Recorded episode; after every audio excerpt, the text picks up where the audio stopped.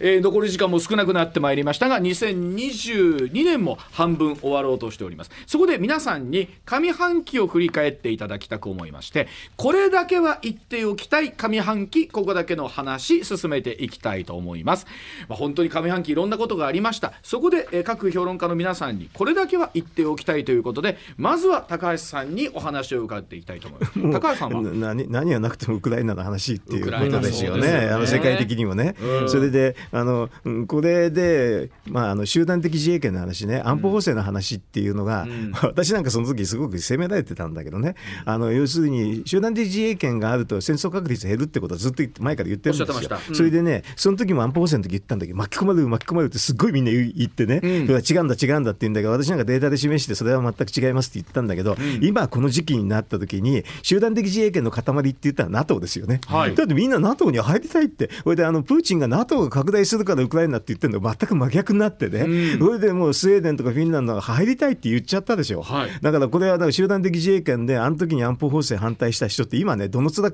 下げてるか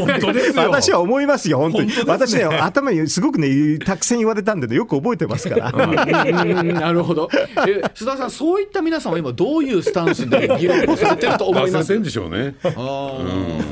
都合よく忘れちゃうんですか？だってだってあの僕思うんだけどね、じゃあさっきのフィンランドとかスウェーデンの話出ましたけども、あのね、要するにウクライナあるいは NATO のですね東方拡大が、はい。要するに今回の先端を開いたって言われますけどもね。じゃあフィンランドが加盟しますともあんまりプーチン大統領ねあのなんかアクションを起こそうとしないじゃないですか。あんまり聞いてきませんね、そういえばね。じゃああのうん。東方拡大っていうのね説って何だったのっていうね。だからそれに対してやっぱり専門家黙っちゃうっていうねところがあるんでしょうね。こんでも今回確かにあれに関してプーチン大統領からメッセージは出てないですあよね。の一応なんかしょぼいね、なんかあのまあ核部隊をなんかちょっとちょこっとやってみたりとか、あのツィリコンっていうね、あの極超音速ミサイル撃ってみたりとか、う。んしょぼいことやってんですけど、あのウクライナみたいに大動員かけて何十万まあ十何万という部隊でね、国境線こうあ圧力かけたりとかいうことは全くやってないですね。む。しろトルコの反対の方が大きなメッセージになってるぐらいですトルコにねプレッシャーかけてたりしてね。ね。でもね、やっぱりいくらなんだってね、あの2正面作戦、3正面作戦、実際にやるときは大変なんだよね。だからそれはそれでね、だからフィンランドのせいでもそれが分かってから、早く、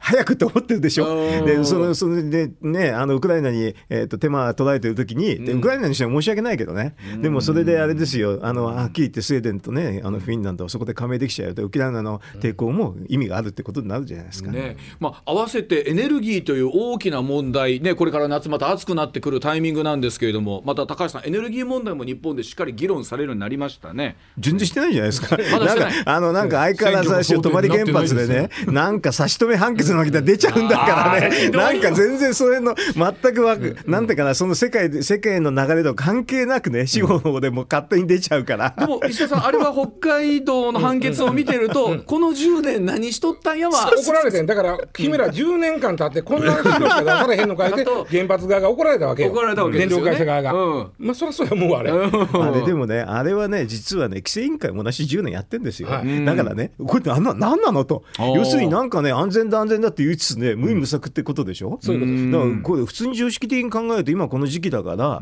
安全は重要ですよと、私も否定しませんけどね、少なくとも稼働、稼働、再稼働しながら工事すればいいじゃない、そのくらいの常識ですよ。私、泊原発見に行ったことあるんですよ、はい。あの対策工事の、まあ、まだ途中でしたけど、でもその構想は全部聞きましたけど、まあ、どの原発もね、基本的にはあの対策工事は同じ発想で、まず水没した時でも大丈夫なようにしましょう、はいはいなんで水密扉ね、防波壁ね、まあ、こんなもんいろいろやります、ただこれで守っても水没するかもしれんと、はい。そしたらじゃあ水没しない位置に発電機置いときゃいいじゃん、ということで、まず1個目ね、屋上に置いたりとかいろいろするわけですよ、これもいっちゃうかもしれない、なんかのさタイミングね、じゃあその時は移動式のやつでやればいいじゃないですかということで、高台に置いとくわけですよ、でもそれもダメってなった時は、高台にもう一個ガスタービン発電があるんですねというふうにやってるわけですよ、でそれをこうつなぎ込むためのね、こう訓練とかもものすごいやってるわけです、ね、置いてあるけど使えないじゃダメだし錆びてたらダメですからもう何ヶ月かに1回こう回してバーッとこうやってるわけですね、でこれを規制委員会がチェックしてるわけですよ、でもしそこ漏れがあるなら、もう本当細かいところなんで、例えばじゃあこのねエンジンオイルの点検ないじゃないか。それはこれちゃんとやりますっつって、23ヶ月見てやってるはい OK ってなるわけでしょ、でそれをあんな判決で止めちゃって、なんか意味あんのと、むしろ安全から遠ざかるじゃんって僕は思いますよ、でもまあこれ高裁に上がった時にはもう一つ上に上がるとね。今まではみんな地裁のレベルは高裁のやつ出てるやつもあの最高裁でひっかひっくり返りますから、ただね、それでもね、ね。安全対策って別に稼働しながらできるでしょ。できます。だからなんで稼働しながら安全対策しないするって発想なくないんですかね。方とすると走りながら安全対策を考えてまずはやるのかもうきっちりもう1000%のものを作って。あのそもそもね、稼働してもしなくても何かがあった時には結構じ事故の確率って似たり寄ったりでしょ。そしたらそれでねもう安全対策一切しませんからって言ったらダメだけど、要するに安全対策は走りながらでどうですかと。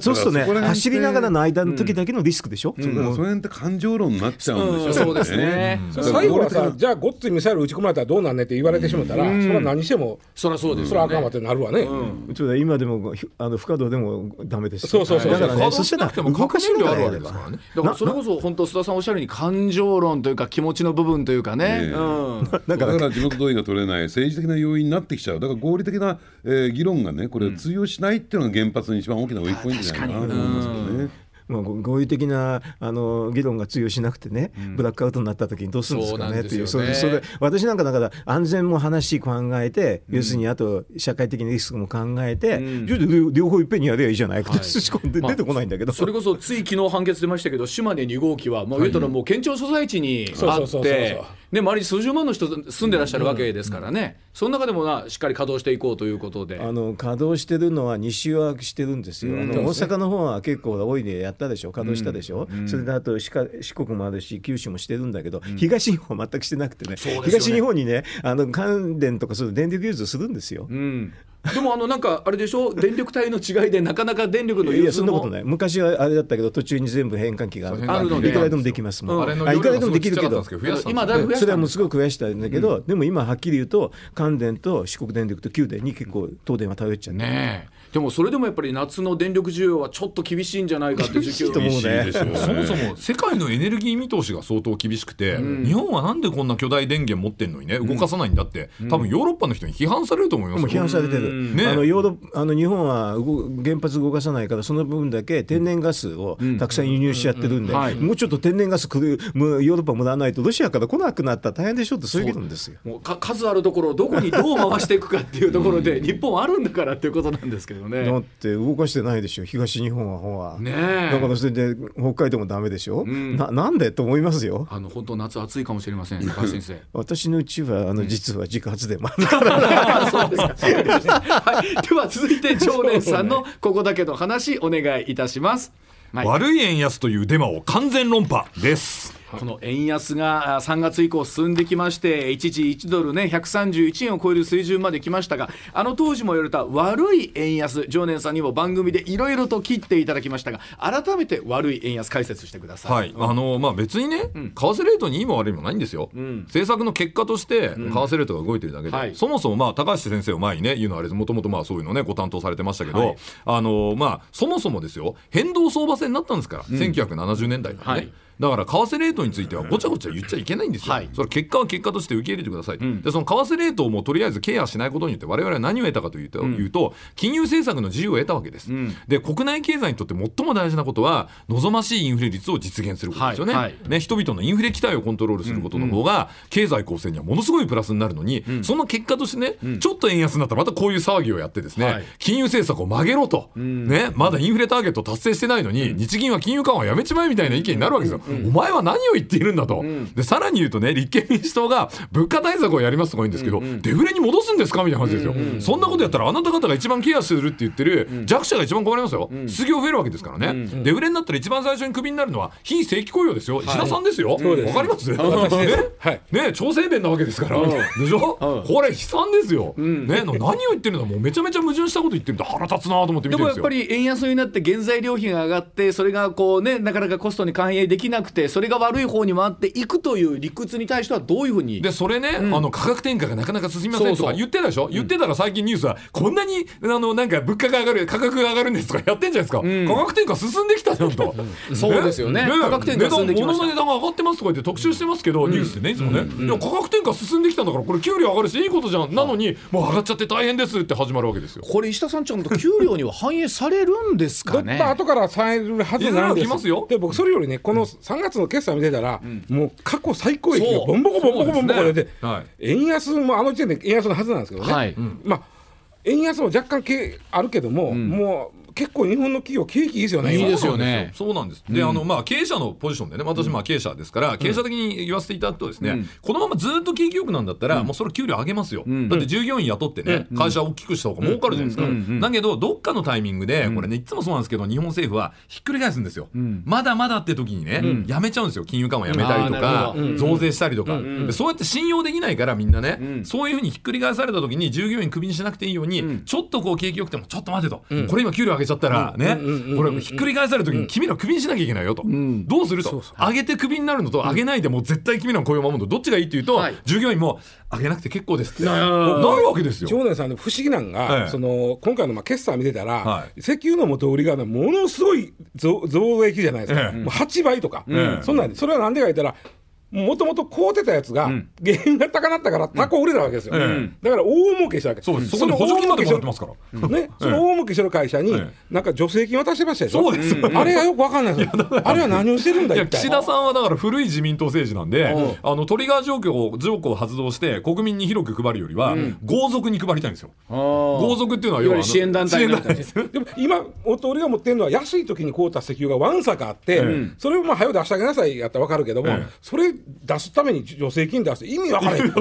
のすごい儲かってる。だから。そうでも考えたらその話出ませんねあんまり、そうなん出ませんね。出ませんね。ええ。えまだ我々庶民もね、もう悔しかったらもうこれは石油会社の株買うしかないんですけど、今から買ったら遅いんです。そうですね。須田さん円安いかがですか改めて。いやだからねこれ、経済学の教科書的には、いい円安も悪い円安もないし、円安になればね、えー輸出数量が増えてって、でそれでまあ経済波及効果も大きいと、えープラス効果で日本は貿易立国だからというところなんだけども、ただこれ2008年のねリーマンショックからで、えー急激に円高が進んでドル円で75円までいっちゃったのかな、でそれを受けて日本のメーカーは何やったかっていうと生産拠点を海外に移したり、えーあるいはね、えーサプライチェーンを海外に移したりしてったわけですよ。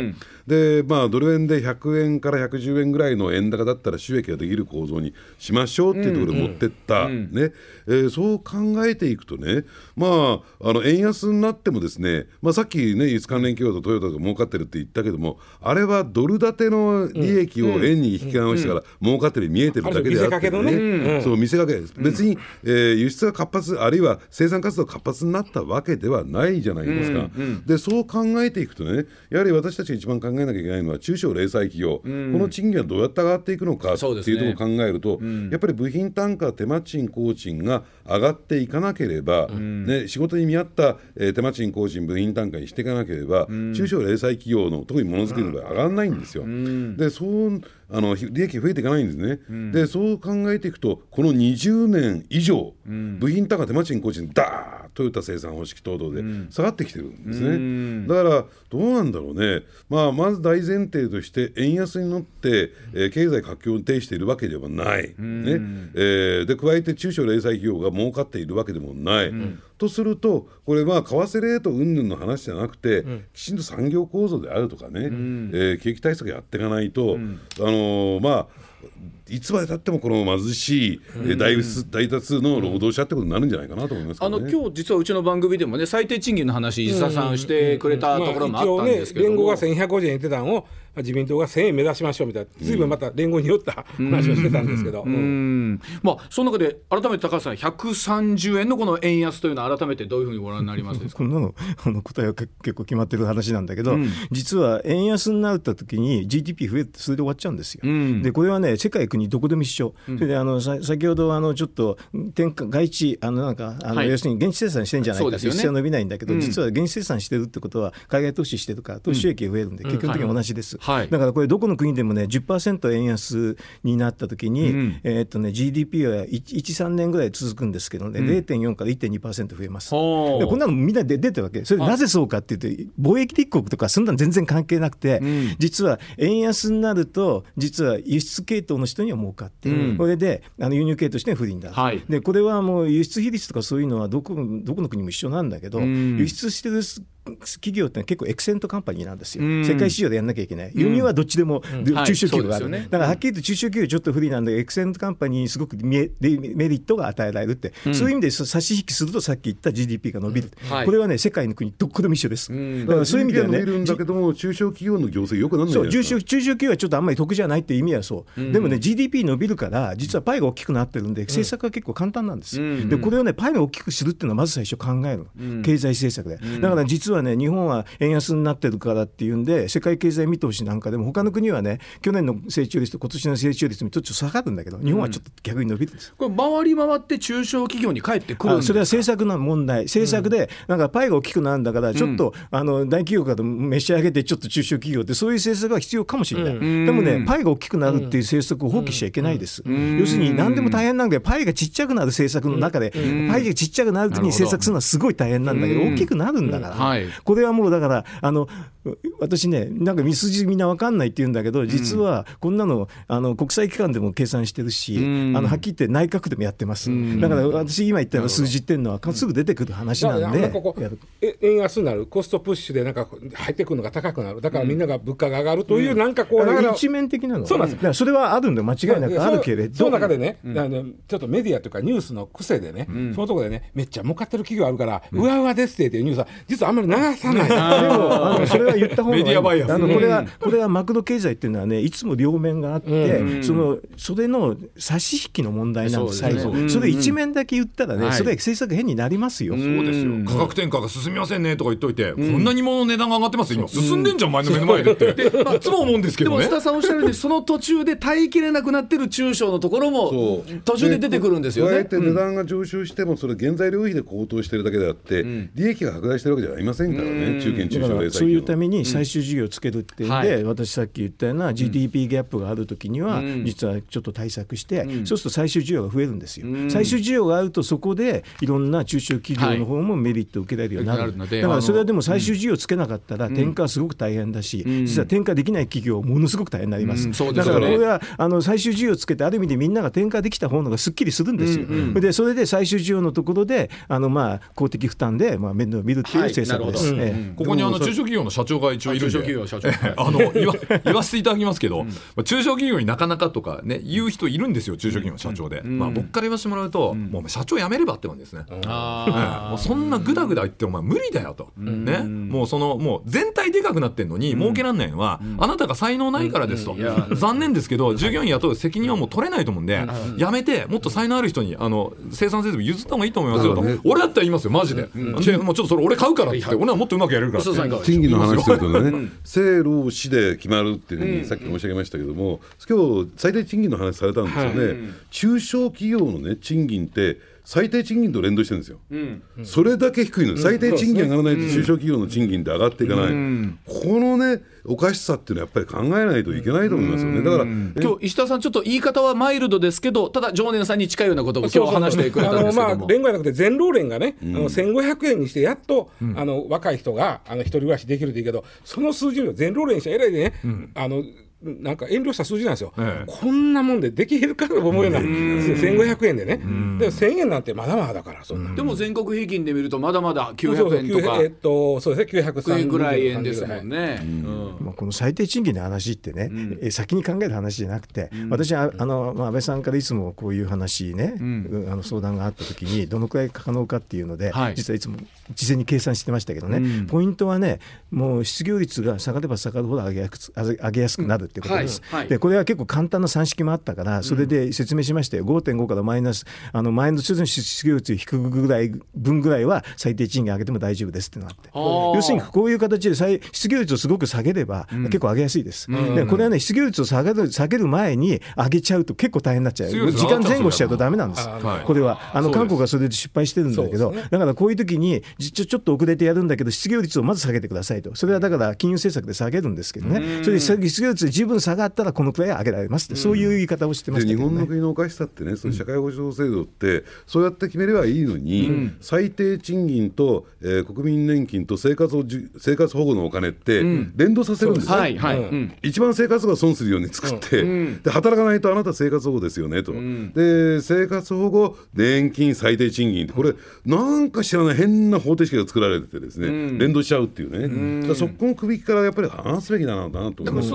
賃金だけはね、あの要するにちょっといつも言ってました、はい。これで実は3%上げたのの、ななぜかっていうと、実はその前の年の失業率が2.5ぐらいだったからなんです。だからねあの、とにかく下げてくださいと、はい。下げればこのくらいは、2まで下げれば3ぐらいまで上げられます。って、3.5ぐらいまで上げられます、そういう言い方をしてましてね、だからこれ、合理的に決めてたんですよ、それを決めると、あと他のは、じまあ、おのずと決まってくるようにやりましたけどね。順番間違うたらえらいことになるわけなんですね。あこれ一番間違い最初に最低賃金を高くするともう全部逆逆回転になって大変になっちゃう。失業増えちゃう。韓国はそれやってね韓国が出しましたよね失敗した、うんはい。だから韓国やった時に私も韓国のも計算してあげてねこれ無理ですってすぐ分かったわけ。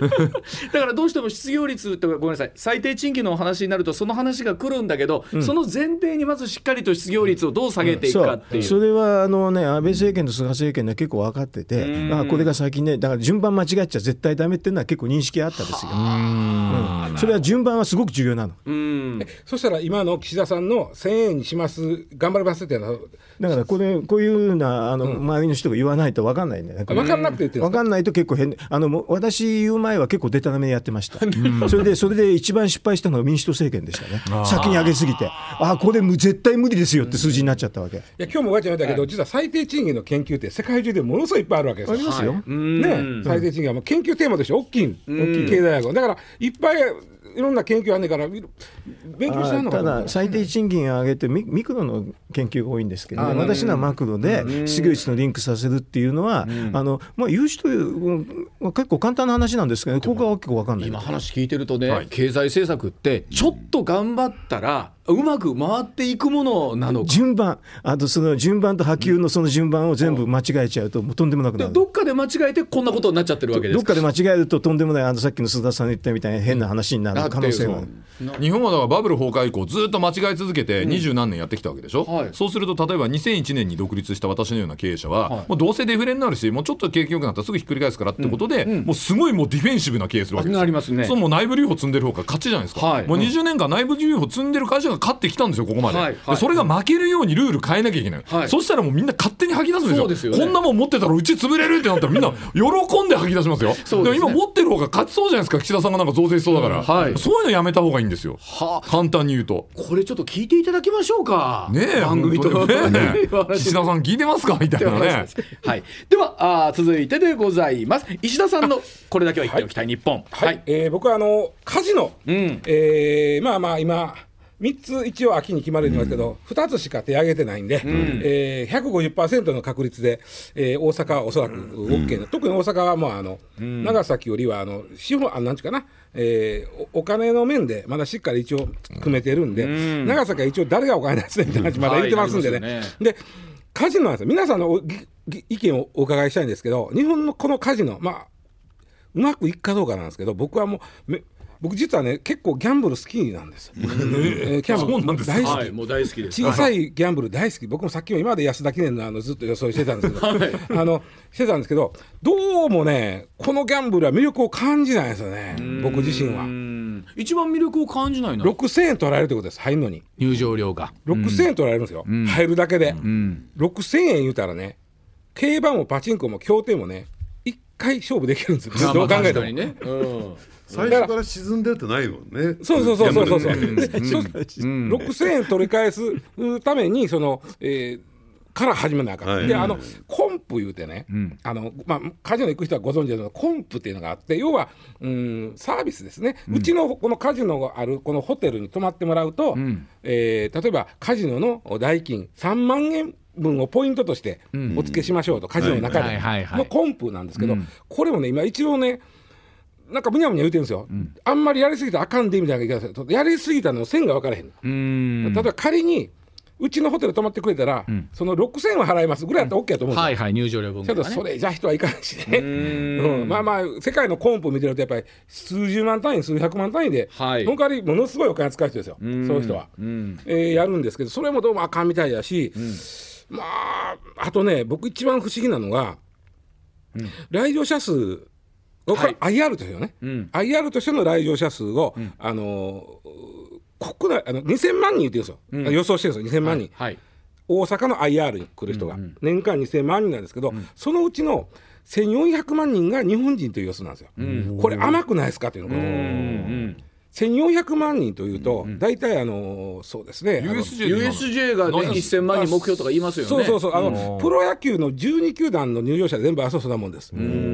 これを大阪のしかもカジノ以外何が目玉かようわからん、ところに、野1400球賭博でもするんですかなわけはないでしょうけど、何何博。をする絶対僕はけえへんと思ってて。ほんでもっと言うとねカジノだけで533万人、今あの来るという予想なんですよ、うん。これもねちょっと見通し見通がしが甘いんちゃうかどとう考えても甘いんちゃうかというのが僕は思ってて。はい。そのあの数字を出さないと、利益出ないんですか？どうなんですか？今言われた目標数値という。あこれは利益が一応4200億円のお年間あのというかなんか粗利4200億円で計算してるんですよ。うん。だから、えー割ってください。僕はこれはちょっときついんちゃうかと、まあ、だからすっごいお金持ちがガッパー使うようなシステムになってないんですよこの日本のカジノが。須田さんおっしゃるにはその数字ありきのところから進んでないかみたいなところですかね、そうそうなんですよね。ん。で一応ねえっとカジノの収益4200億円やってますけど入場料収入はそれでも320億ですねさっきの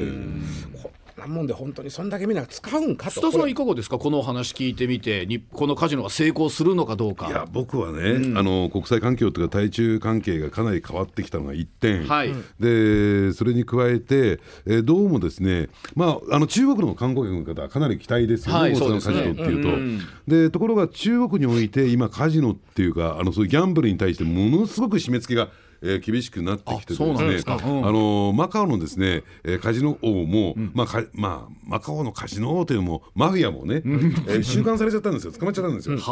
であのカジノで一番言う、ね、あの必要なのは何かっていうとあの今石田さんが言われたようにお金持ちをどう呼んでくるのか、ね。でお金持ちを呼んでくるっていうのは勝手に来るもんじゃなくて呼び屋さんがいるわけ。はい、ジャンケットっていうそうですね。でそのジャンケットって何やるかってただ単純に呼ぶわけじゃなくてあのお金持ちって別に現金持ってこないですからね、えーちょっと貸しといてやみたいなね、えーところで借り借りて、えーやるで負けたらそれを回収する、はい。勝ったらじゃあもうね国でお返ししますよという、そういう銀行業務やらなきゃならない、これ銀行業務というと、まあ、聞こえばいいんですけど マネーロンって言ってしまうとあのやばい。だから日本の警察はそのものすごいお多額のお金が動くようなジャンケットは僕認めないと思うんですよ、ああなるほど、あそういうことがあるんですね、ああ負けちゃったーって言うと部屋に帰るとなんかその3割引きぐらいになった現金がなぜか置いてあるみたいなのがよくあるってね。これは須田さんの方がご専門ですけうんどいやもう使っちゃいましたとか言ったんですけど洗ったお金が置いてあるみたいなパタはああーンですよねの製紙会社のね社長さんがものすごいあの借金ありました。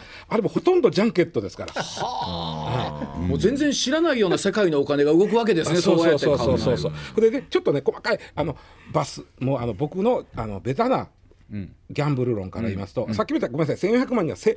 コロナ前のセ・リーグでした、セ・リーグその入るかい反射、で300、うー533万人、これは阪神だけで300万人なんでもうその倍ほどなんでね。無理でしょうって僕はも,、もっと言うとねこの日本のパチンコ、パチンコの粗利ってね、年間大体ね3から4兆円。よく20兆円産業って言われてますけど、あれは玉を買ったお金であって、そのうちの17兆円ぐらいはお客に返っていくわけです、まあそうですよね、残りの粗利はだから3兆円ぐらいなんです、で大阪のカジノの粗利4200億円っていうと、その大体9分の1ぐらい。です、ほんまや。うん。となると今日本のおパチンコ屋さんの数からいくとパチンコ屋さん800店分うんうんうんうんうん。そんなに本当に粗利出せんのって。800台置くんですかね。いやいや800台もっともっと。もっと800台もっともっと。800店分800店舗分のパチンコ置くんですいやあそこに800店舗分のパチンコ屋さんが並ぶとしたら壮観よ。交換ですよね。しかもだって今一つ一つの規模大きいし、でこれであの頼みの大口をちょっとこう、まあ、どうしようかみたいなことを言うてるわけです今ジャンケットとかあのコンプとか。大口の人が得するような制度はちょっとなみたいなこと言ってたらはい。これほんまにやるいけんのかというのが僕の。高橋さんどうご覧になってます？日本のこのカジノ IR 含めてのようにそれはなりますけど。ビジネスは分かんないですからね、まあ、私が実はあのカジノをしおまあ、ちょっと賛成の方に一部一応分類されてるんですけど、ね。それはビビジネスとしてじゃ全くないです。はい。あのもうねあの日本のギャンブルっていうのを国際標準に持っていくっていうのがまず、あのあってそれの、にきっかけになるんじゃないかなっていうぐらいの話です。だからこれはもうあのビジネスって成功するかしないかは業者の話ですからね。よくわからないから、あのとにかくでもあの外国人なんか来た時にやっぱり日本の中でパチンコ屋にみんな、え何ですかっていうのが多いんですよ。結構多いらしいもそれは普通の国はギャンブルっていうのはあの人目につかないところで隔離してやるっていうのが普通なんで、そういうふうなのになればいいかなと思って。だから極端に言うとさっきのパチンコ屋の話するとね、私なんかだからパチンコ屋がななくなって、パチンコ屋と似たようなのがあそこにあると、そんなようなイメージです。あのそれで隔離してやるからね。それこそ今日ちょっと言うたはい。松井さんがね、大阪市長の松井さんが、あのいやギャンブルパチンコ屋さんをちゃんとギャンブルとして、ん。えー位置づけて、あのそう。それそれが主なんです、はっきり言うと、うん。そう。それでね、日本ではね、あのパチンコ屋さんってギャンブルって言わないんですよ。言わないあれ、あの3点方式って言ってね、はい。なんかあれ、あれ、なんか、それでおまけにね、ギャンブルなのに街中にあるでしょ、私の感覚から知るとね、ギャンブルってのはもう人里離れたところで、い。みんながよしって言って行ってって、そういうふうな気概前じゃなくて、ごく普通にあのみみ見見ちゃいけないような世界だと私は思ってた。ちょっとイライラしてたんちゃうかと今日言うたでしょ、なんかこれをギャンブルとして同じ土俵に上げろと。いうイメージでね。それ大問題の発言じゃないですか。いやだからね警察もひっくり返ったんですか。あんニュース取り上げてないけど僕あ結構大問題もうこれは市議会可決したんですはっきり言うともう言うとね、あのもうなんか NG です。これ、あの要するにパチンコのコマーシャル全部あるんでしょ、だから私なんかもういろんなところで言われますよ、高橋さんこれだけは言わないでください。本当に。だって、はい。でもね私どちらかというとここのギャンブルを国際標準にしたいっていう中で IR を実際位置づけてるから、事業性はほとんど考えてないです、それであのいくらなんでも神社だってね普通にできちゃうでしょ、あれはあのギャンブル依存症極めて高くなってるって研究があるんですよ、要するに普通にできちゃうから、だから普通の国はだからか隔離してやって行くのに私が行ったとこだとニュージャージー州だと4時間ぐらい車で行くとかね、あーそんなに？う。だからギャンブルに行くみんなで行くぞって言って気合い入れてやる、そうそう気合い入れていくの、はい。はいそうそうそこが近くなるとみんなが盛り上がってね、はいでもね終わると帰ってくると日常になるっていう。のは、うん、だからそれはそれであの依存症を高める高めないためにもね、私は国際標準の話を求めてるんで、はい。それにきっかけになればいいっていうレベルで考えてるから、事業性は正正直言ってあんまり考えてないです。でもはいあのそのビジネスとしてね成功するかどうかっていう点について一応僕もまあ、ねはい会社やってるから言うとですね、おそらくねギャンブル特区みたいなやり方で大阪府があんまり金出さない方がうまくいくと思います。ああそうなんで例えば大阪市内の、まあ、大阪市内でも大阪府内でもいいんですけど、パチンコ全部禁止して、であの夢洲の区画に、もうあの全部大家さんになるんですよ。大阪市が、でここどうぞと、あのお店もうここだったら出してください、はいはい。でギャンブルでいいですと、もう3点方式やらんでいいから、もう全部もう玉ともお金バンバン動かしていいよ。店の中で金お金をもんじゃないと、でそこにだからまあカードとかルーレットとか、もう場合によっては超反賭博みたいなので、こうもうね入れ墨のお姉さんがバーッとかって外国人大喜びみたいな、いろんなことやってくださいと、大阪府はあ大阪市は大家さんですか。ら、どうぞやってくださいと、ね、で失敗したらあなた方勝手に撤退するでしょ、他の人に貸します、成功したらあなた方ほら、ね法人税払うでしょ、ね消費税払うでしょ、所得税払うでしょ、でそういう形でやらせてくださいっていう感じでやったら、うまくいくと思うんですけど、なんか半ば公営みたいな感じでギャンブルね第三セクターとかでやると、絶対失敗すると思うんあれ、ですよ。あれ、はい。あの高橋さんね、安倍さんがギャンブル税あパチンコ税を取ろうとしてその時にある種もう公営ギャンブルに近いような位置づけようということは。だからそのそれもあのギャンブルをきちんとした標準にしたい、パチンコ。それであのよ要は今のやり方って本当にギャンブルの親元になるような感じなんですよ、うん。なんとか委員会なんか作るでしょ、なるほど。ああいうのってのははっきり言ってすごく役人が入ってくるから、あれよがなんですよ。それで、私ね、あの役人が入るギャンブルっていうのは面白くないって言っても正直思ってる、あのね、役人はね、やあのね、天下りのためによくやるわけ。宝くじもそうだし、あの錯覚くじもそうでし。ょ。そうそうそう。だからあんまり面白くないですよ。うん。そうです。うん、だからそういうやり方じゃないやり方をちょっと考えた方がよろしいのって今回もねこれ役人が入ってくるから入ってきますよこれ。こコンプはあかんとかね、なるほど。あでもジャンケットあかんとか。あの公営ギャンブルはどうなんですか？え？公営ギャンブル。あのわどちら私はうん公営ギャンブルをそこに吸い上げちゃうような感じを考えてたわけ、要するになんか協定とか競輪なんかやってるし、あれ役所でやややる人は結構言ってるわけね、あんなのつまんないじゃない、僕はもっと面白いギャンブルをなんか特区みたいな感じでやってくれたらね、やそっちの方が絶対受けると思う。まだもうむちゃくちゃですよ、はっきり言えば。あのだから当然当当然のその各種利権があるからなかなかこれ話せないんでね、でも逆に言うとギャンブルは全部あのなんかこの IR って割り切っちゃったらね、うん。面白いじゃない。ただこれねやらないとね、僕ねいろいろと問題起こってくるのが一つあるんですよ、何かネットカジノ。あそうです今話題ですね。はい、はい。うん。だから今グレーゾーンでねやってるけども相当ね、えーのし売上収益が出てるみたいですよあ。ああそうですか、結構この間の給付金なんかそうでしょ、給付金のなんか間違って、ねはいはい。はい。だってあんなの業者がみんな、あのね、払ったような気がします、あもう若い人がやってるんですかね。やってるよ、ね、あのね最近のね流行はねあのななんて言ったらいいのかな？ミクチャってあるじゃない、はい。あれミクチャ。じゃないよ。ミクチャは絶対やってないんだけども、ああやって綺麗なお姉さんが向こう側にいて、頑張ってもっとかけてなんてやってやるとバンバンバンバンかけていくあそう、んなるほどねい意外と分かりやすい構図でみんなやるんですね、はいはい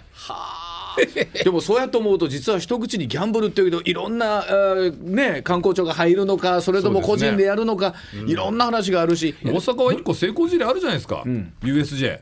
あれ最初第三セクターでやってたでしょそうそうそうそう。その頃ね、アメリカの USJ で日本のその第三セクターと交渉してた人この間話聞いたんですよ、もうなんか本当ずっと毎日喧嘩してましたって、大変でしたと、で第三セクターじゃなくなって面白くなったでしょ、はい。言ってましたよ、だからもう第三セクターダメなんですよ、はい。役に入るとつまんない。いやいやだって役人ってねギャンブルなんてね、一番縁縁遠いでしょ。一番いいところですよね。うん、そうするとへへ全然違うこと考えるんですよ、まああのねパチンコのあの3点っていうのもね変築でしょ、いや考えたらだから要するに変築築にかそういうのは考える能力あるんだけど、あの面白くないじゃないの、ね。あの正直それをね、あのギャギャンブルで違い保険みたくしてやるっていうのが、でもその代わし隔離してやると、はい。でうん。それで隔離してやるから違い保険みたいなのもありというふうな立て付けの方のが多分いいですよね。うん、そこのあたりがずっとグレーになったまんま実はここに来てて多くの人がパチンコはギャンブルと思ったまんまですからね。うん。パチンコでもギャンブルって地上波で言うとピーってやられますよ。あだからギャンブルって言っちゃダメなんですよって面白かったのがさっき言ったようにこれ取り上げたのは大阪市議会がギャンブルとして、あの依存症対策をしろという議決決議をした。んですごい。お全会一致ですよ。松井さんが、当たり前やと。今のパチンコってスマートボールと一緒に扱いないで夜店の上で、その言い方がまたおもろいんですけどね。確かにそうなんです。同じ4号営業なんで、うん。あのこ厚労省のあのすごくレポートがあってね、これはね、ちょっと事務的に間違ってね、パチンコギャンブル扱いしちゃったことがあったんですよ。おおそれ大問題になって、でもそれが言ってるのは何かっていうと、パチンコは依存症が強いって、そういう研究なんだよ、普通に医者なんかが考えてギャンブルと思っちゃうんだけど、でも法的には違いますって、このクレームが来るんですよ、話戻すとやっぱり4兆円ぐらいの粗利がある産業なんで、そこにその4兆円からまあ従業員の給料とか、その電気代やね、あとその代々が高いんですね、代のお金、まあ、100万ぐらいするんで、今1台、でそういうのは全部もう回ってるわけですよ、経済として、はいそこをバシッと潰すわけにはいかんわけです。だからどうやってその3兆円、4兆円の産業を残しつつ、えーギャンブルとしてちゃんと、パチンコ、うん、なん。かあのなんか私の言った方式来ればいいじゃない。そうそうそうあそこにみんな来ればいいじゃないみんそれで私なんかどちらかというと協定かなんかもそこに来ればいいじゃない。そうそこでみんなやると、近うん。そんな感じ。それでそこに来たらもうね、あのもう役人はダメだから、要するに役人以外の人でそこの中で楽しみはよろしいで、そうするとね協定とかね警備員なんかも全然違う形になるんじゃないの、協定はもうすもうあ海があればすぐできますから。ね。うん。協定すぐできちゃうでしょ？できるで警備員もね海の周り走っていいじゃん。ギャンブル大好き石田さんがもう毎いや日私もそう墨の上に行くから面白いんだよそう。ですね。場所に行く楽しみもありますけどね。はい、なるほど、だそうでございます。はい、ではあー最後でございます。こちらでございます。須田さんのこれだけは言っておきたい。お願いします。最近増えている投資詐欺ポンジスキームにご用心です、はいね、これはあの須田さんに前回もお話をいただいたんですけどもこのポンジスキーム。改めてこれちょっとご解説をいただきたいと思うんですけども。そんなね解説するのはね面倒くさいとか難しい話じゃなくて、ポンジってのはポンジさんっていう人がアメリカにいましてね、この人がやり始めたんですよ、どういうことかというと、えー私に預けてくれれば小売で運用しますよと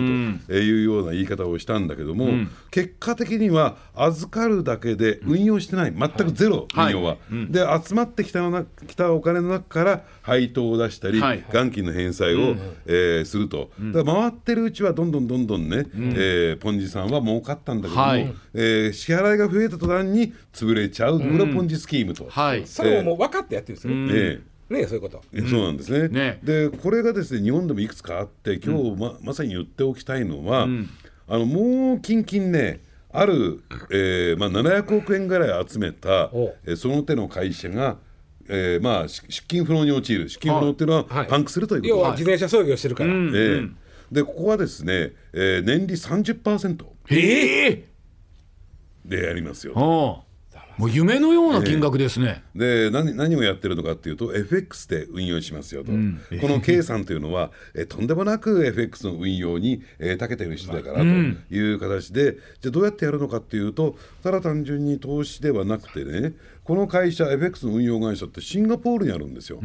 でそこのシンガポールの会社にお金を貸して、はい。その、ね、利息を返してもらってそれを配当に回しますよと。ただ、えーこれはですね金融庁の認可を取っているわけじゃないから、これも抜け穴があってですね、何を言うかというと社員権の販売なんですよ。ほ社員権を買ってください、う。んはい。でそれに対して配当を支払いますと、そうすると、えー特定少数にしかおね、おからお金を集めてないという定義になってですなるほね、不特定多数から集めるとですね、えーこれちゃんと認可を取らなきゃならないし、えー取らないでやると出資法違反法律違反になってしまう、うんうん。それをクリアするためにそういった手法が考えられたんですね、で当初はね結構小売回りで回してたんですよ、年利30%近くで回してた。でところがねこれ不思議なことにね、えーそういったところで運用する人って、えー儲かると、そのまんま預け直すんですね、だから全額引き出す人って3割ぐらいしかいないんですよ。なるほどでもう一つね、その昔のポンジスキームと違うのは、最近のこの手の詐欺商品の、えーでやり方で長けてるのは、種銭を用意するの。ね、例えば10億だったら10億用意して、えー返済の要求された10億までは返す。はい。ね、でこの10億の中で広告宣伝やる、一番ねえー有力なのは交通系といってですね電車とかバスの近くに交通あの広告バーンと打つっていうの。がはいはいいいんですよ、うん。ただですねこれもですね広告打つとですね不特定多数対し対象にやってるだろうということで社なんかいわくありげな社名で、ね、ネットで検索すると出てくるみたいなね形で。じゃあ僕ら目にしてるかもしれない。目にしてるかもしれない。だってろまあ東京では六本木とかね新宿の東口とか。まあ一言で言うと投資詐欺じゃないですか。投資詐欺です。投資詐欺なんですけどその広告見たらそれとは分からない。わからない。でところがですねここへ来て4月、ね配当月利配当が0.2%なんだ、ほうほもう危ない、う。うん。ね。でところがまだ大丈夫なんじゃないかなとかね、でおそらくね5月はね0.1%ぐらいになってはあパンクという流れになってる。あの勝ち逃げしてるって言うとあれですけど儲かったまま終わる人が3割ぐらいってことなんでか？いますすよはむしろこれはポンジだ詐欺だと分かってながら、まだ始めたばっかりだから帰ってくるだろうと考えて詐欺であることを知っててややる人がいるんだあ。あれってあれですよね、まあ、ポンジっていうかその投資詐欺で大体こう最初のうちはまあだねあの、こう例えば3割いた時にはい。10万円渡したら3万利子返ってくる、まあ年間、そのうちはじゃあ返ってきてんから次100万出してよと。んで100万だったら30万返ってくる、はい。1000万出しよう。と、でも返ってけへんみたいなね、そうそうそう。なんかこう上がっていきますよね大体、あれって。ちなみにあの返してくれたら返してくれるんですか？その3割儲かった時点で僕やめます。初期はね。初期は。お金があるうちはは。返した。はいね。ところがもう帰ってこないんですよ。もう上今月は上限に達しましたってんでほとんど断られる。はあ、全民が全員騙されてるんじゃなくて、わざとそこに入っていってる人間もおるわけですいそれは英明できるから。もう儲けて帰って出てっちゃったんですよ。はあ、でこの仕組みは今須田さんのお話聞くと取り締まりはないわけなんですか？ただねやっぱり詐欺というのを間違いなく成立をするからうん。ただ詐欺ってね、えー構成要件がめあの複雑で立件しにくいんですよ。って言いますよね。詐欺の意図がなけ,、なければと、でねしかもね今 SNS の時代でしょ、そこの代表ってあのーあれなんですよ、ね、積極的に SNS 何を上げるかっていうと、今日はキャバクラ行ってこんなにお金使いました、みたいなね、一1日に1000万2000万使うわけ、典型的な投資そう。で今ねあの新地のキャバクラ行ってます。今日今日今日金曜金曜日ですからその人言ってるかも行っるかしてれませんもしれないですね、うん。でそれを SNS で上げるから「えー、そんないい生活できるんだ」みたいな。でもこれでもどうですか？見分けようみたいなのはないわけなんですか？いやこれね結構簡単です、はい。あの普通にね投資をしたら利回りなんて例えばね東京証券取引所の例えば東証今まあプラ,、えープライムとかまあなりましたよね、はい。はいプライムの投資利回りでせいぜい2.5%ですそうですはあねうん。これがだからまああの日本標準、はい。でこれ超えるって言った時点でもうかなりうさんくさいんです、はだってねこれはさっき30%ですか、ん。それやったあるわけないじゃないですか？利息制限法で15%で借りて、ん。それでそれだけで倍になるん。や借りても、利息制限法で利子は15%までしか取ったらあかんわけや、はいはい。その借りて30%の配当もろて、で。利子の15%分返しますって。たらだからまあ人に言わんでも自分でやってるじゃんそれそういうことですなるわよね。うん。あと大体こういうのって無知につけ込むんで、まあ、例えばじゃあこの2.5%ぐらいしか回らないってことを知ってたとして、えそんなんで回るわけないでしょって、え軽く回りますよとかって自信満々に言うんですよ、大体嘘つきです、はい。回るわけないんですよ、じゃあどうぞご自身でやってくださいで終わりなんですけど、えそうなのっつって俺もって思っちゃうからダメなんですよ。せいぜい2.5%ですよ、ですね。でもちょっとリスク取ってもね、ただねいろいろと仕掛けを施すの。さっき言ったように、看板出してみたり、ね、キャバクラで合流してみたり、あるいはここまで言っちゃうと危ないのかな。東京地検特捜部出身の有名な弁護士さんが私がついてますってやつ、ね。えー、本絶対信じますやん。信じるじゃないですか。でも逆に言うとその人がそんだけやることはやっぱり詐欺との立件は難しいから自信満々なんでしょうね。つまり出資法で普通は入るんですよ。普通出資法で入ってガサかけて、あのいろんな資料集めといて詐欺で立件というのが普通のパターンなんですけなるほど。その最初に出資法で入れないんだったら、とっても難しくなりますまあ。おそらくリス理解してないのにリスクを理解して投資したっていう体になっちゃうんでしょうね、リスクを理解して投資すればそれはもうリスキーだって分かっててお金払ったんですから。配当するつもりがあるんです私はっていう。ね騙すつもりないんです。一番は本当に運用してへんだら詐欺ってなってまうけど、そこもうまいことやるんでしょうね。シンガポールだからね、あ。そっかそっか。これも近々出てくるかもしれない。まあ、パンクするでしょうね。もうこう12か月でパンクと、私も一回ね、メディカルアカウントレシーバブルっていう詐欺に引っかかりそうになったんですよ何ですかそれ。あれはそれはねアメリカのね医療保険あるでしょ、はい。あのアメリカの医療保険っていうのは、あのまあ一回そのまああのその医療保険かかってる人がまあ病気とかに入院して、でその出てくるとまあ医療保険でやりますからっつって、あの病院には何にもお金払わないで出てきちゃうんですよ。はい。で病院はそのまあその人の医療費を回収するために保険会社に請求はい。して、言いますね。で請求してその請求債権持ってるわけですね、数ヶ月に支払われるっていうそのまあ請求する債権持ってる、でこれがまあ今現金必要だから割引で誰か買ってくんないというのでまあ 3%4%5% とね金利つきますと、でそれを買い取ってこう採用抜くね、はい。そういう手形割引みたいなお仕事ですって。なかなかよくできてるんですよ、はい。でこれどうしようかなと思ってすげえ調べて資料請求しようかってもうここまで行ったんですけど、はい。見てたら、今回のお客さんもラスベガスにツアー行きましたって出てたんです、あ絶対詐欺だこれ。そうだね。そうですね。それがなかったらやってました。やってた可能性ありましたよ。そんなって5%の利回りってだってこんな初見の客いきなりラスベガス連れてってそれもタダって書いてあるんであほらアウトだなと。信じさせて金出させてこれ全部取られちゃうなと思ったらそこ捕まったんですよ。MDI とかはい言ったかなはい。はい赤坂に立派なオフィスがあってね。あそうそうそうそうそうあのこの4月からね、はい。18歳の子には、いわゆるあの金融教育あの高校の家庭科の授業でやるんですよ。家庭科の授業がはこの4月からやっと始まった。これはまだ18歳が一応成人年齢になったから、騙されたらあかんでということなんですけど。まあ、前もねちょっと上ちゃんの番組で言ったけど、その日本人ってなんかこうそういう利なんていうの利息とか、その言ったらその不労所得をさ、はい。あのなんかあ毛嫌いするうんそうですよよね。なんかあって、そんなよくないみたいなね、で働かないかんみたいなとこがあって、でまずベースがそこがあるから、その金融教育とかをちゃんとしてませんよね、若い時から、ちこ時から、もっとほん。まやったら小学生ぐらいからやった方がええねんけど、悪い大人たちがアホみたいに盛り上がってましたけども。えー、とあの確かネズミ講っていう言い方をしてたんですよね。でネズミ講についてはね無限連鎖防止法っていうのができてて、だからそれでかなりてできますね。はい。それでその時のロジックっていうのはままさにね金融のあの知識みたいな話なんですけど、あの私が役所入った時すぐだったんでこれ、あのその計算とかねそういう話を結構請け負ったことあるんですけどね、ネズミ講やってるとね何回で日本国全部を超えちゃうと、そういう計算をしたいますよね。はい。このくらいだとあの4回か5回ですとか、10回ですね、だからそういう言い方でこそれはだから論理的にありえなくても最初から詐欺要件っていうのがかかって、だから詐欺罪よりかはそっちのそれを作ってる段階で、これ分かっててやってるっていうことで無限連鎖法に引っかかるんです。なるほど。だから要するにそこをみんな今忘れちゃってるのかもしれないですけど、これは私いろんなあの教育の時にもねよくあの出してねこれネズミ産地で増えていくから、日本国民はすぐ増えるのは簡単あのこういうのすぐ簡単にでできるんですよ、だからそういう計算をまずしてくれっていうのを、あのその時に言った記憶ありますね。これ役所入ってすぐですけど、まあ私が今ちょっと見たら法律は無効になってません。無限連鎖防止法っていうのはあります、さあ敵も去るもんでね、物をやり取りしてるからセーフですってこのマルチまがい。に、え？物を使うんですよ。ももうあこれはね最初ねあのちょっと法律の話なんでね、ええ一番最初金品って書いてあったあ金銭って書いてあったんですけどね、はい。これ途中でね直してね金品に直した。要するにもも物も入ったんですね。ひ品が入ってるから、ええ金銭って書いてあったのを金品に直したんですよ。だからこれこれはだから物のやり取りも全部引っかかるの。だからこれでママルチ商法なんかでも、まあ、引っかかるの一応、だからそれはだからどこまで警察がやるかとかそういう話に多分なると思いますよ。あの一応ね、そういう法改正はあのしたことありますよ。ですよね。ええ。でも石田さんおっしゃったようにあのいろんなね敵も去るものでというかそうそういろんなところ考えてくるわけじゃだないですか今回のうん。ポンジスキームで使ってるかどうか知らないけど、割と最近の金融詐欺でね、あのなんていうの、暗号資産、はいはい。暗号資産をかましてくるんです暗号資産マイマイニング共同商品そうそうそうそう、ねそうするとね、はい僕もあの警察の記者やった時に警察官から言われてんけど、石田君なと。自分が聞いて理解できへんもんに金払うとあかんって言われてる。暗号資産のこと分かってるかと、分かってへんだとしたらそれにこうとあかんというわけです、その通りです、でもこれは永遠のいたちごっこが続いていってまた新しいものが出てくるのか、また新たなものが。ただでも基本は一緒ですよね。見せ方が違うとかね。そういうのであのみんなごまかされるっていうのがあれでしょ。